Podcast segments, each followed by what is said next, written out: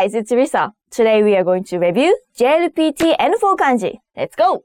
So if you're confident with kanji, and if you want to do the quiz first, please go to these times. Then, this kanji means product, bear, yield, give birth. The on reading for this kanji is san. Like in sankyu, which means maternity leave. 妊娠9ヶ月。産休中です。And the kun reading is うぶ like in 生まれる which means to be born.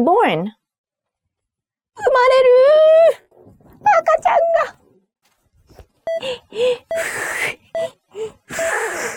ゃんがYou were born to be my baby. Baby, I was made to be your man. Then, this kanji means utilize, business, service, use.The on reading for this kanji is yo, as in yoji, which means business, errand.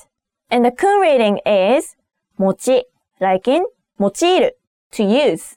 説明をするのに英語を用いる to use English to explain. This kanji means rice field, rice paddy. The on reading for this kanji is den, like in 水田 which means rice paddy.Or irrigated rice paddy. And the kun reading is ta, like in tambo, which means rice paddy. Dun.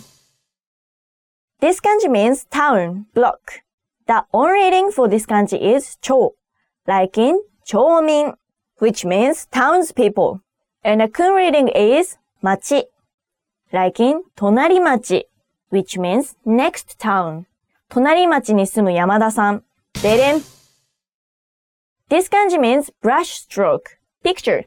The on reading for this kanji is ga, kaku, like in eiga, which means movie or film.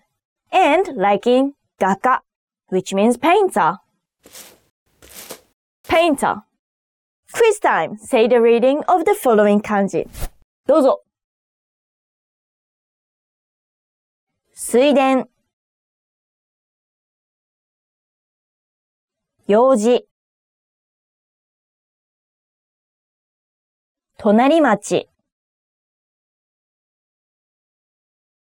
画家生まれる Now say the reading of the following words 産休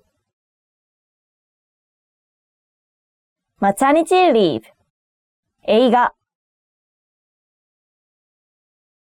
Movie, film, 町民 townspeople, 用いる to use, 田んぼ rice paddy. Okay, that's all for today. 皆さん最近映画見ましたか?もし何か面白かったものやおすすめの映画があったらコメント欄で教えてください。それでは見てくれてありがとう。Thank you! バイバイ。でれん。